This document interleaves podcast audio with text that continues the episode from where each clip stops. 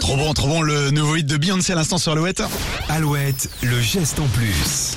Alors il y a quelques jours, je vous parlais de la plus petite commune du Maine-et-Loire, la Landchal, qui avait pris un arrêté pour le Père Noël, un arrêté pour l'autoriser à circuler librement dans la ville les 24 et 25 décembre prochains. Bien sûr, c'est un arrêté humoristique, mais cette ville, et là c'est sérieux, cette ville est lauréate de la Marianne d'Or 2022 du développement durable, un grand concours citoyen, civique, militant de l'intérêt général, et la commune de la Landchal est la seule commune lauréate de la région Pays de la Loire sur 22 récompensés au niveau national. Donc bravo à eux. En fait, c'est grâce à la centrale photovoltaïque inaugurée en février euh, sur le toit de la salle communale. Le maire est très fier de cette réalisation euh, construite par une entreprise du Maine-et-Loire. En plus, il se félicite car à ce jour, il y a 5 fois plus d'énergie créée que dépensée sur la note électrique euh, communale. Le trophée sera donc remis le 14 décembre prochain dans les salons du Grand Hôtel de l'Opéra de Paris.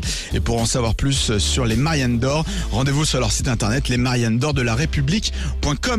La suite des hits sur Alouette avec la Mano Negra. Voici Malavida sur